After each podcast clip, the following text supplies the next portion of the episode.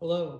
In this episode, I'm going to share with you three thoughts from Luke chapter 9, verses 23 through 27, where we will learn a little bit about our priorities.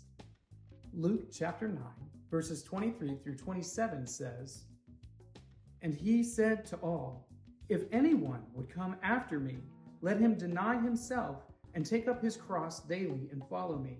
For whoever would save his life will lose it but whoever loses his life for my sake will save it. For what does it profit a man if he gains the whole world and loses or forfeits himself? For whoever is ashamed of me and of my words, of him will the Son of Man be ashamed when he comes in his glory and the glory of the Father and of the holy angels. But I tell you truly, there are some standing here who will not taste death until they see the kingdom of God.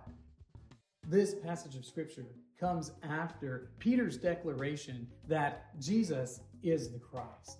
And in it, Jesus begins to or continues to explain exactly how profound what he's teaching is. Here are three thoughts from Luke 9 23 through 27 on priorities. Thought number one we choose our priorities. I don't think anyone would disagree with that.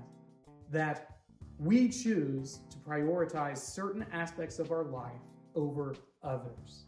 Some things are more important to us, so they take greater precedence in our decision making, in our time, in our investment of energy, and all of those sorts of things. It's easy for a person to look and see what an individual's priorities are, what priorities you have chosen.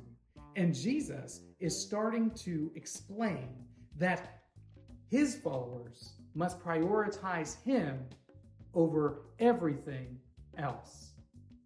Thought number two priorities reflect beliefs. The things that you do, the things that you think are important, the things that you give special attention to, they reflect the things that you actually believe are true. It's one thing to say that you believe something, it's quite another thing to demonstrate that belief by the things that you actually do.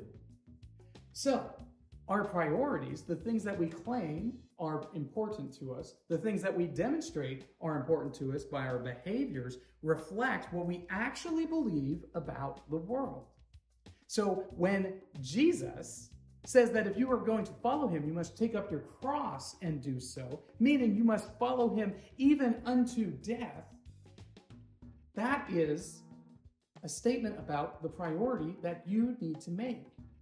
And to the degree that you're willing to do that is the degree that you truly believe the gospel. Thought number three prioritize Christ. This gets explained to us by Jesus when he says, What does it profit a man to gain the whole world, but to lose his soul? Think about that. Would it profit you anything to gain all of the money in the world, all of the authority in the world, all of the influence in the world, all of the social standing in the world, all of the blessings of this world, if at the end of your life you then have everlasting torment to look forward to? it's one of those things where, sure, it was good in the moment, but when you're experiencing something for a longer period of time afterwards, a whole lot longer, start to realize that that was a mistake, it was a problem. So Jesus tells his followers to prioritize him because that is what is truly lasting. That is what is truly significance in this world is faith in Jesus Christ because the Lord has placed him over and above all things. These three thoughts come to you from Luke chapters 9 and 10, the reading for today. If you'd like to read through the Bible with me, you can do so by joining the Facebook group Through the Bible, where we are reading the text of Scripture together.